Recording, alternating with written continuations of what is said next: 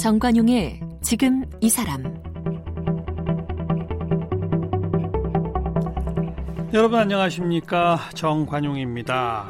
이 개인의 사생활 또 개인의 속마음 이걸 누군가에게 털어놓는다는 거 참 어려운 일이죠. 뭐 잘못 털어놨다가는 오해를 부를 수도 있고 편견을 가질 수도 있고 뭐 자칫 구설에 오를 수도 있고 하기 때문입니다. 자, 이 서른 잔치는 끝났다라는 시집으로 유명한 시인 최영미 씨. 그 일기 형식으로 쓴 글들을 모아서 9년 만에 산문집을 펴내셨네요. 산문집 아무도 하지 못한 말 제목을 이렇게 붙였네요. 이걸 통해서 어, 뭘 전하고 싶었는지 최영미 시인을 잠시 후에 만나봅니다.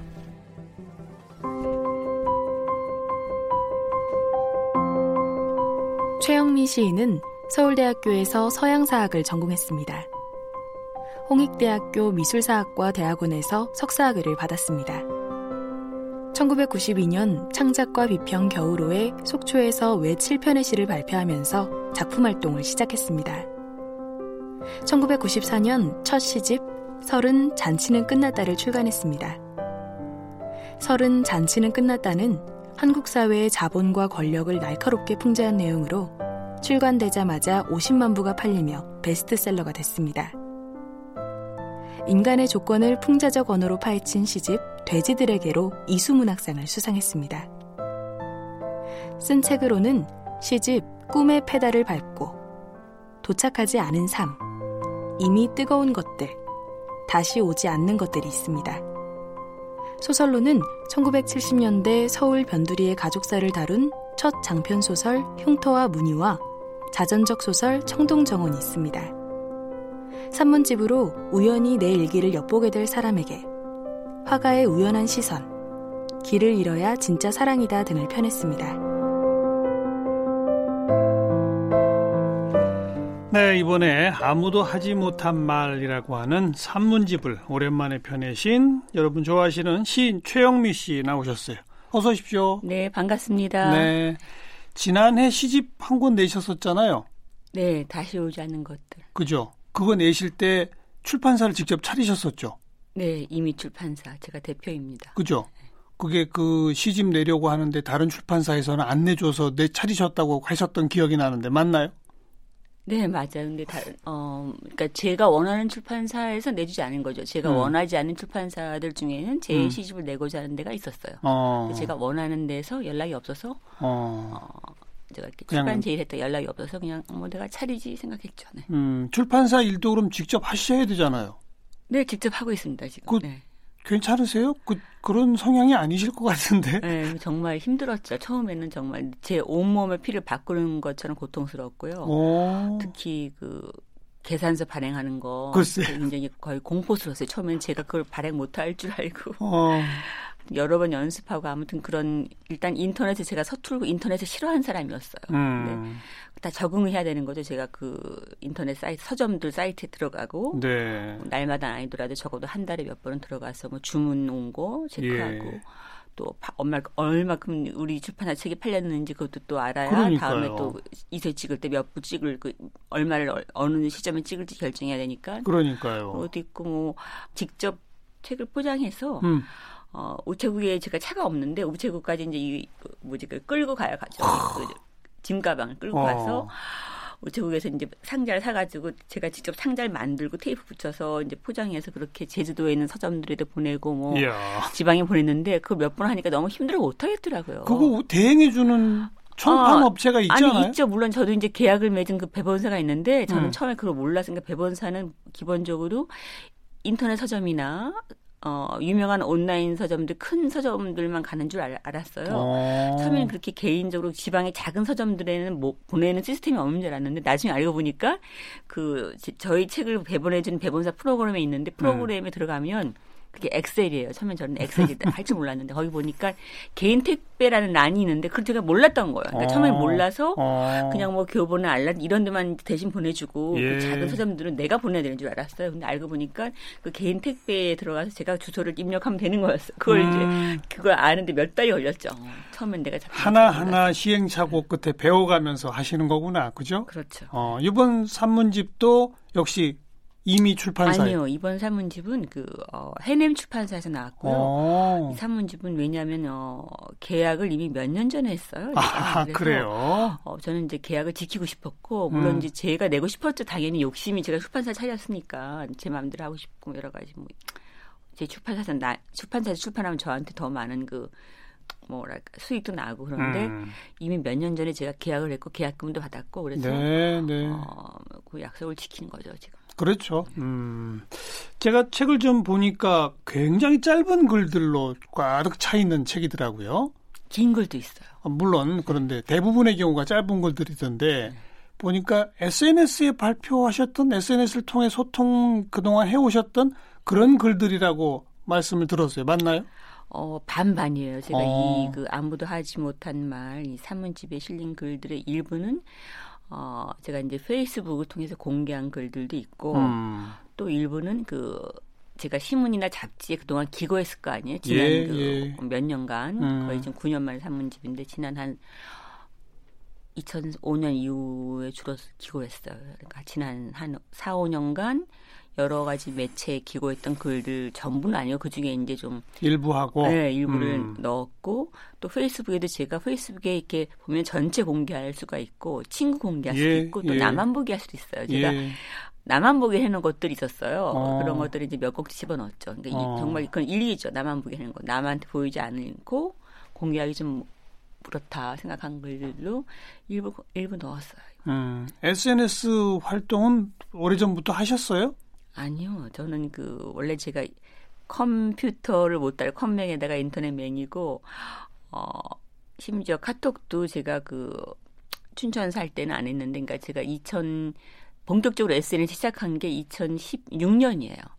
음. 동생이 이제 막 하라고 권했어요. 동생, 그러니까 동생이? 친구들이, 예, 친구들도 이날부터 보냈고, 음. 동생이 그때 강력하게 이제 언니처럼 그 사람 만나기 싫어하는 사람, 언니처럼 음. 혼자 노는 사람, 그리고 제가 작가라는 직업이 혼자 글 쓰는 작업을 해야 되잖아요. 예. 그래서 매니저가 있는 것도 아니고 또 어떤 뭐 메이저 출판사에서 저를 이렇게 밀어주는 그런 시스템을 어떤 어떤 작가 같은 경우는 어떤 한 출판사에서 이렇게 적극적으로 시스템적으로 이렇게 밀어주는 경우가 있는데 예. 그런 작가는 이제 글만 쓰면 되는 거죠. SNS 할 필요 없죠. 근데 사실 제가 SNS 시- 사실 싫어했고 어. 귀찮아하는 성격인데 어쩔 수 없는 선택이었어. 그러니까 음. 어떤 위기감을 느꼈어요. 이제, 이제 이제는 작가들도 가만히 있으면 안 되겠다. 왜냐하면 음.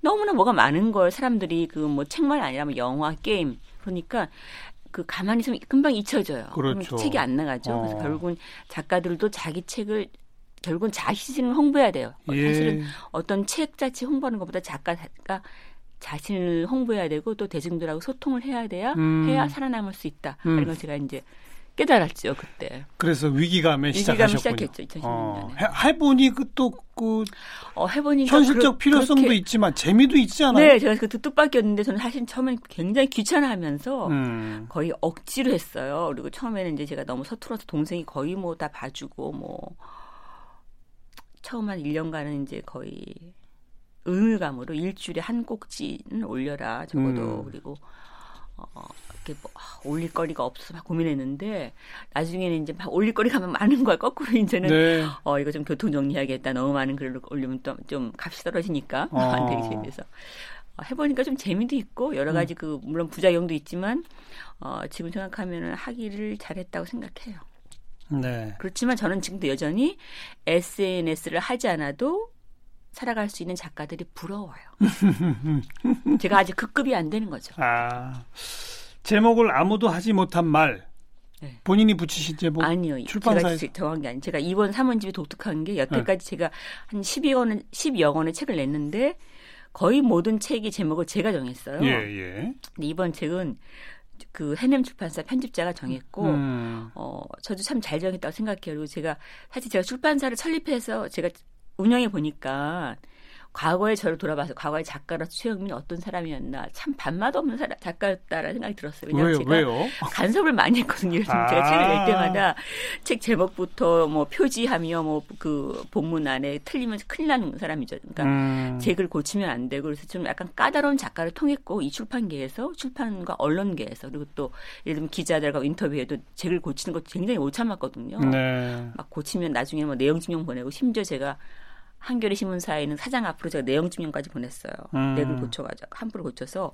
이 저의 그 작가의 어떤 자율, 음. 그 창작의 자유를 침해했다고. 어. 그러니까 저를 미워하죠 다들 언론들이 예, 하고 예. 출판계도 좋지 않은 소문이 나고 예. 결국 제가 책이 나오면 이제 제 책을 잘 안 팔아주는 거죠. 음. 언론도 별로 안 소개해주고 주- 심지어 제 책을 낸 출판사조차도 제가 얄미운 거예요. 그걸 제가 이제 깨달아서 나중에 제가 출판사 내보니까 저처럼 간섭이 심한 사람은 안 돼요. 음. 제가 그걸 이제 깨달았기 때문에 이번에는 그냥 다 맡겼어요. 어. 제목도 너희들 마음대로 해라. 그리고 표지도 그냥 신경 안 쓰고 또 제가 바빠서 신경 쓸 수도 없어요. 내 출판사하기 바빠가지고. 예, 그래서 예. 근데 오히려 결과가 더 좋게 나왔어요. 표지도 표지도 그림도 마음에 들고 음. 그 사파를도 참 이- 사람들이 다 친구들이 사파도 참 글하가 어울린다. 네. 제 성격과도 잘 맞는다 해서 이 사파를 그린 그 백돌이 일러스트 작가와 그리고 음. 이 해남 출판사의 편집부에 감사드립니다.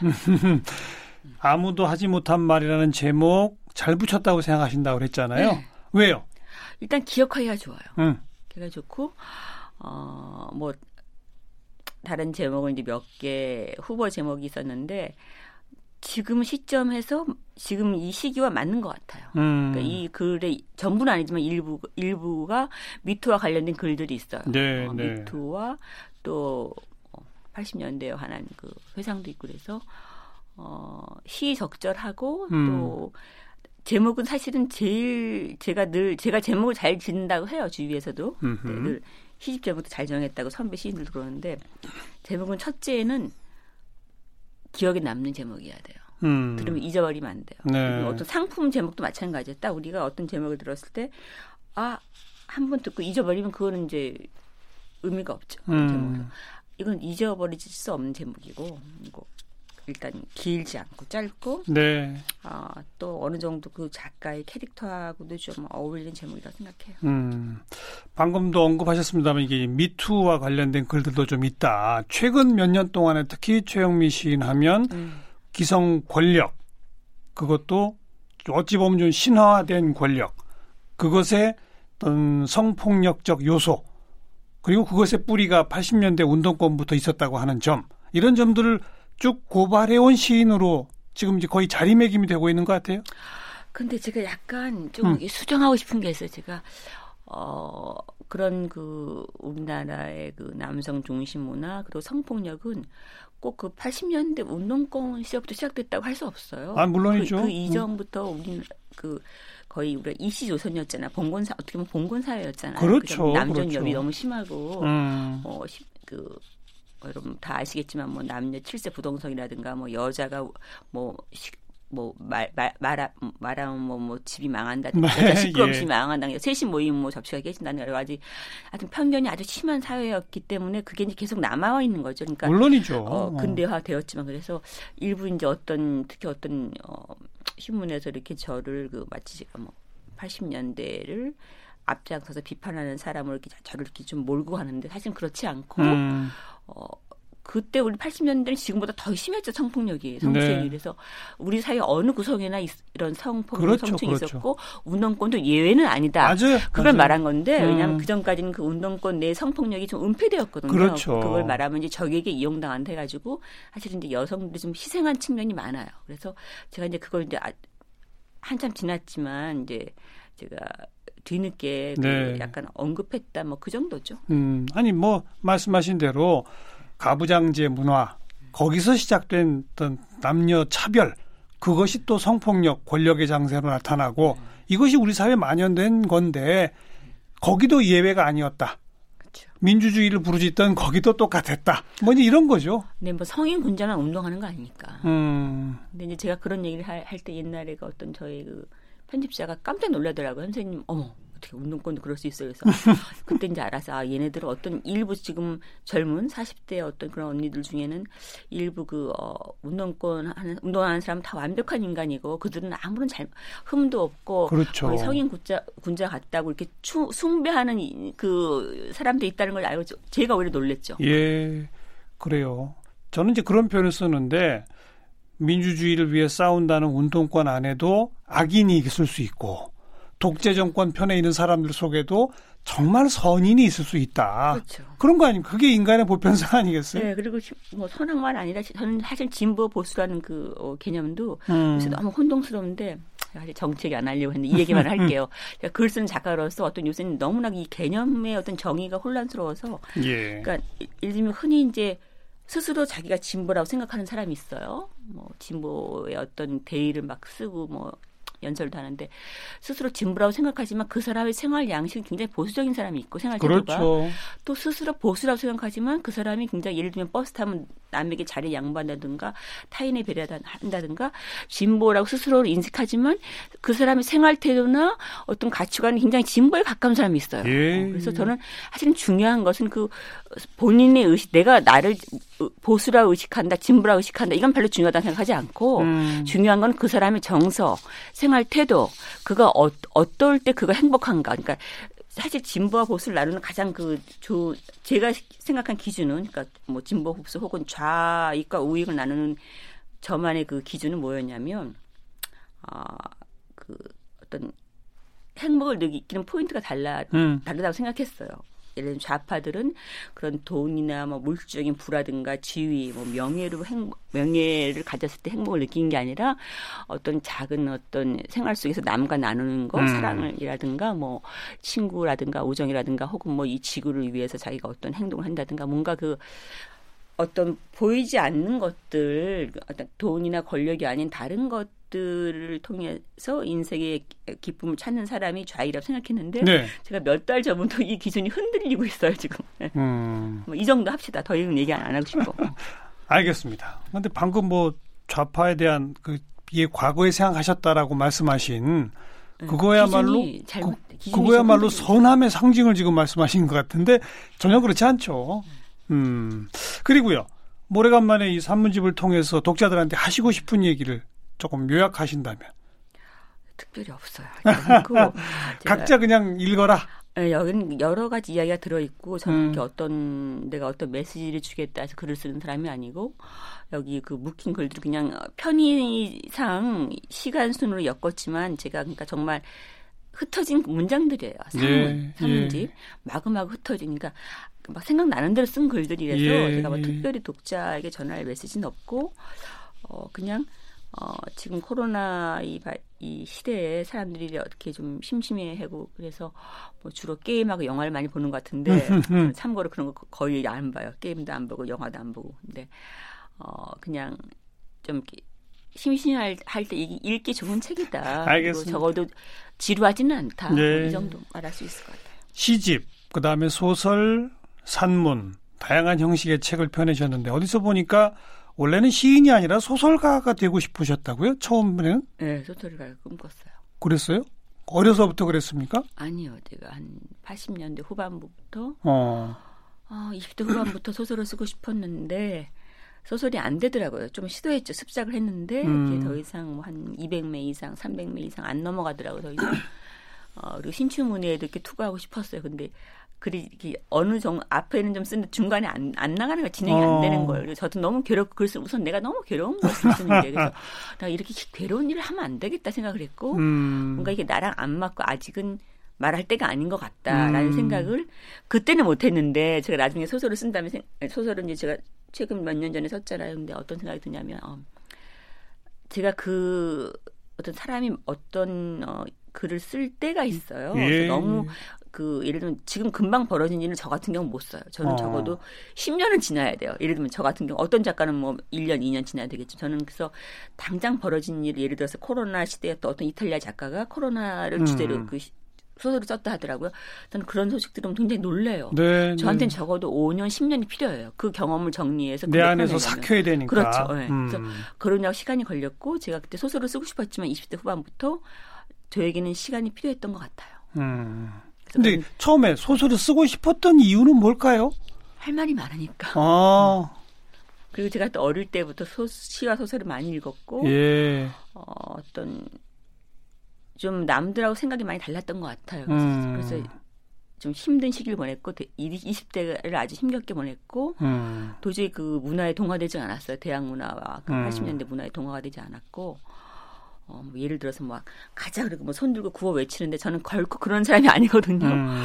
이렇게 뭐 나서는 것도 싫어하고 이렇게 막 이렇게 구호 외치는 것도 너무 쑥스럽고 어 근데 이제 어쩔 수 없이 그 어떤 시점에 이제 그 전체 그 대오에 제가 들어가야 됐죠. 네.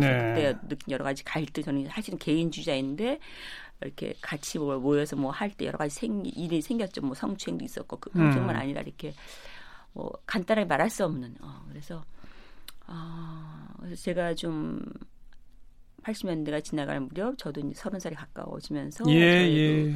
청춘을 좀 정리해 보고 싶었어요. 그런 나와 좀 하나가 되기가 어려운 그런 우여곡절을 통해서 내가 느끼고 말하고자 하는 거를 풀어내기에는 소설이 딱 맞겠다.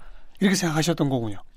그렇죠. 어. 일종의 성장 소설이었어요. 그러니까. 소설은. 음. 근데 아직 덜 무르익었네요. 글이 가다가 안 풀렸다고 하시는 걸 보면. 그렇죠. 그래서 나중에 제가 그 첫 소설을 쓴 게 제가 2006년이었고 흉터하무니는 음. 그다음에 청동정원은 2014년에 나왔으니까 저는 거의 그 40대 중반부터 예. 중반에 소설을 타려고 한 거죠. 예. 근데 시는 어떻게 하다 그러면 쓰시게 된 거예요? 아니 소설 소설이 이제 안 돼서 어. 이제 사실 신춘문예를 써야겠다고 딱 이제 시간을 정하고 신춘문예 마감 기간이 있어요. 12월 초, 그러니까 11월 말인가 그래요. 근데 안 되는지 어느 날 이렇게 지금 뭐, 그 당시 이제 제가 지난번에도 말씀, 만나서 얘기했던 것 같은데 이렇게 보니 어느 날 연말에 이렇게 좀 일- 보니까 일기장을 뒤적거려서 심심해서 보니까 일기장에 제가 시를 썼더라고요. 제가 어. 의식하지도 못하고 저는 제가 시를 쓰는지도 몰랐어요. 근데 어떻게 그럴 수 있어요? 자기 일기장을 나 어쩌다 보니 어 내가 시를 썼네? 네, 왜냐하면 오. 일기장 항상 앞에 나- 앞으로 나가는 것도 아. 뒤를 안 돌아보죠. 아. 그때는 제가 젊을 때니까 예. 그 오늘 예를 들면 오늘 일기 써, 그 그다음 일기 쓰고 예, 과거를 잘 안 돌아보죠. 음. 제가 과거를 돌아보기 시작한 것은 정말 한 30대에 들어서 그 무렵인데 그때가 1992년이었던 것 같아요. 한 30살 될 즈음에 이제 예. 그때 연말에 너무 심심해서 이제 취직도 안 되고 제 일기장을 한번 이렇게 뒤적거려 봤어요. 음. 거의 처음이었던 것 같아요. 과거를 이렇게 돌아보니 보니까 일기가 일기 속에 시가 여러 편이 있더라고 음. 한 편도 아니고 그래서 이게 뭐야 도대체 엄마 가 시를 썼네. 그래서 이제 그걸 정리해서 그때는 이제 컴퓨터가 제가 저한테 컴퓨터가 없었어요. 손으로 정리해가지고 이제 그 문학을 전공한 선배한테 보였고 음. 음, 그렇게 해서 우여곡절을 거쳐서 등단을 하게 된 거죠. 음. 그러니까 자, 자기도 모르게 시인이 된 거네요. 그렇죠. 어, 어떻게 하다 보니까 된 거죠. 이렇게. 어. 그래서, 근데 어, 폭발적 반응이 오리라는 건 꿈도 못 꾸셨죠? 약간은 이상했어요. 사실은 내기 전에 처음에 물론 몰랐지만 음. 시집 원고를 받 주, 주었을 때 이제 몇 명한테 읽혔는데 예. 당시 어떤 선배 시인이 이거 뭐 이런 식 이건 10만 부짜리다 뭐 이런 말씀을 누가 하셨어요. 그리고 어出판사에서 굉장히 기대하는 것 같고 이미 제가 시집 나오기 전에 제 시 특히 선운사에서 사람들이 많이 좋아해서 음. 이렇게 그 카페나 그런 술집에 이렇게 시, 제 시를 베껴가지고 적어놨다라고요. 예, 예. 어, 그런 얘기를 좀 들었었어요 그 당시 그리고 같이 시- 시- 저보다도 시를 훨씬 더 오래 쓴 선배 시인들께서 이렇게 시 좋다고 저한테 편지까지 보내고 음. 그래서 신인인데 등단 안 음, 했는데 저한테 음. 막 편지가 오고 독자들이 그래서 아 내가 시를 잘 썼나 보다 막 생각을 하고 그때 이제 어떤 그또그 문학을 전공했던 그 선배 언니가 저보고 분명히 이거는 이제 히트 친다 음. 자기가 장당한다 10만 부 나간다 그 언니가 음. 이제 저랑 내기를 했어요 어. 내기를 해가지고 10만 부 넘어가면 최우미가 이러야 하는 걸 자기한테 해주를 해주라고 그래서 지셨네요, 내기에. 내기 아그 언니가 이겼죠 그러니까요. 하여튼 뭐그 얘기는 더 이상하고 싶지 않은데 아무튼 그런 에피소드가 좀 있죠 네. 음. 지금은 어떠세요? 시와 소설과 산문. 뭐가 제일 친숙하고 좋으세요? 제일 쓰기 쉬운 건 산문이에요 음. 산문은 그야말로 정말 나온 대로 써도 되는데 쓰, 시 쓰기 가장 어렵죠. 그래요? 시 쓰기가. 어. 짧을수록 그 쓰기가 어려워. 얇은 글을 이렇게 완결감 있게 그리고 어떤 반복하지 않고 간결하게 해서 저는 지금도 시청탁이 오면 가장 긴장을 하죠. 그래서 음. 되게 힘들어요. 그리고 노력한다고 써지는 것도 아니고 시는 음. 정말 타고나는 것 같아요. 그래요. 어, 최영미 시인의 시를 시로 표현된 어떤 외침이다. 뭐 이렇게 평하는 분들의 이야기들이 있어요. 뭐 사회 문제, 시대상 뭐 그런 것들에 대한 어떤 고발, 외침. 물론 그렇지 않은 시들도 많이 있습니다만은 그죠? 본인이 그런 식으로 이렇게 규정되는 거에 대해서 어떻게 생각하세요? 별로 좋아하지 않죠. 어, 저는 그냥 그 어, 뭐 주로 청탁이 오면 쓰고 예를 들면 괴물 글씨도 청탁이 왔어요. 음. 페미니즘에 관한 시를 써달라고. 음. 그 주제에 맞게 쓴 거예요. 저는 사실 이렇게 주제 주문 원래 싫어하는데 그런 식으로 이렇게 쓰다 보니 예를 들면 다시 요주하는 것들에 실린 그 여성의 이름으로 그 시도 여성 신문에서 청탁이 왔어요. 음. 여성 신문 뭐 창간 몇 주년으로 그래서 굉장히 그런 때 이제 주제를 한정하면 그냥 고민을 하죠. 고민 고민해서 이제 썼는데 음. 어 그게 이제 사람들한테 울림이 있고 사람들 어떤 이 사회에서 어떤 어그 시로 인해서 제가 남들이 정말 하지 못한 말 아무도 하지 네. 못한 말을 이제 네. 시로 하게 되는 거죠. 근데 예. 그거는 이제 저그 다시 그 생각을 해보면 저라는 캐릭터가 가진 어떤 한 특징이 이렇게 나타나는 것 같아요. 저한테는 그게 아무렇지도 않은 일이에요. 음. 뭔가 뭐 퍼뜨리는 것도 결코 아니고 고발하는 것도 아니고 그냥 내가 생각한 걸 쓰는 생각한 걸 시 형식으로 말하는 건데 네. 어, 그리고 제가 이제 검열을 안 한다는 거죠. 큰 차- 그게 큰 차이 같아요. 자기. 검열을 안 한다. 그렇죠. 그리고 음. 저는 검열할 그런 뭐 생각도 별로 없고 그냥 귀찮아요 그런 것들이. 음. 그래서 어 근데 사람들 남들이 보기에는 이게 굉장히 독특한 거고 아무도 하지 못한 말이 되는 거예요. 그래서 음. 제가 옛날 그 과거 학창 시절에도 느꼈던 것들, 그러니까 아 내가 남들하고 생각을 좀 다르게 하고 세상을 보는 눈이 다르고 예. 어 뭔가 좀 좀 내가 너무 독- 독특한 존재라고 좀 너무 자랑하는 것 같아서 좀 그렇게 결만적인데 어, 누구나 다 독특한다는. 게 자랑은 아니에요. 그냥 모두가 독특하니까요. 그렇죠. 모두 다 특별해요, 사실은. 근데 예. 그러니까 제가 보, 보는 세상에 대해서 쓴 건데, 음. 사람들한테 그게 외침으로 여겨질 수도 있고, 또 알겠어요. 한편은 굉장히 나즈막한 목소리로 사랑 음. 노래도 잘 불러요. 최영미적 관점으로 검열 없이 하고 싶은 말을 가슴속에 차오르면 표현이 되더라. 네. 그거죠. 그게 이제 사회에 어떤 울림을 주는 거고요. 그렇죠. 그리고 물론 이제 저도 많이 고치죠. 고치고 어떤 이 어떻게 하면 더 효과적으로 말할까. 그래서 제 동생이 그랬던가 누가 저한테 그런 얘기했어요. 그 짧은 언어로 폭 어떤 짧은 그 언어로 다루는데 뛰어나다 아주 짧게 말하는데 뛰어나다는 표현을 이렇게 짧은 언어로 어떤 폭발적인 함축력을 음. 가진 그 가지게 말하는 데는 단연 그 타의 추- 추종을 불허한다 뭐 이런 식으로 평가하더라고요. 그 말은 제가 인정해요. 어, 그거는 음, 잘본 거예요. 음, 이번에 내신 아무도 하지 못한 말 산문집에도 그런 응축된 표현들이 군데군데 들어 있겠죠. 네. 음, 함께 좀 읽어보는 재미를 느껴보도록 하겠고요. 시인 최영미 씨 함께 만났어요. 고맙습니다. 네, 감사합니다.